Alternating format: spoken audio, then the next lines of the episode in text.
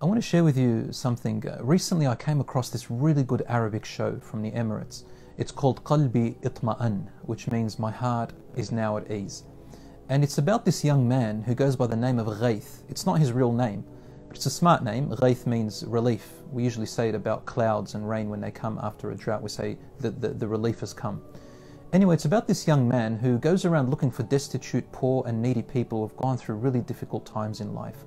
And he hides his identity at first. He says to them that he's a poor man looking for food or for money.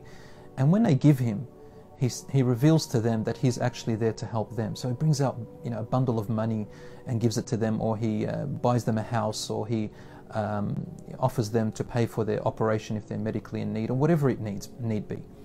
What really intrigued me about that show is that this beautiful young man never reveals his face. He never shows his face. He's always wearing this hoodie and he's got his back to the camera and he doesn't tell them his real name. Even the voice, there's a, there's, there's, he changes the, the, the pitch of the voice. And recently, he uh, it, there was this episode where he sees an old man, and the old man has been watching him on, on social media. So he asks him, Are you that guy who goes by the name of Ghaith?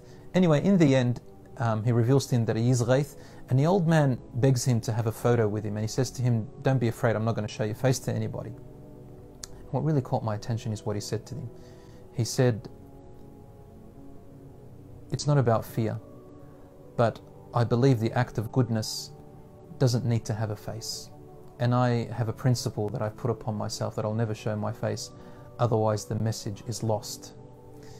Subhanallah. And he says to him, uh, Ghaith is not just one per- person, Ghaith is in everybody. And that's how we should be, subhanallah.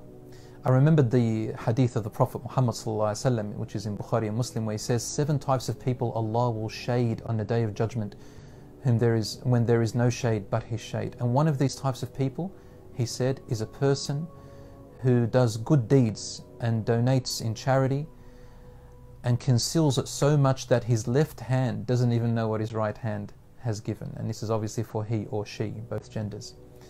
The point of that is that they're not doing it to show off or for fame or fortune. And this is the height of true faith and belief and of a person being a really good person. When you do something for the sake of Allah, do it really for the sake of Allah.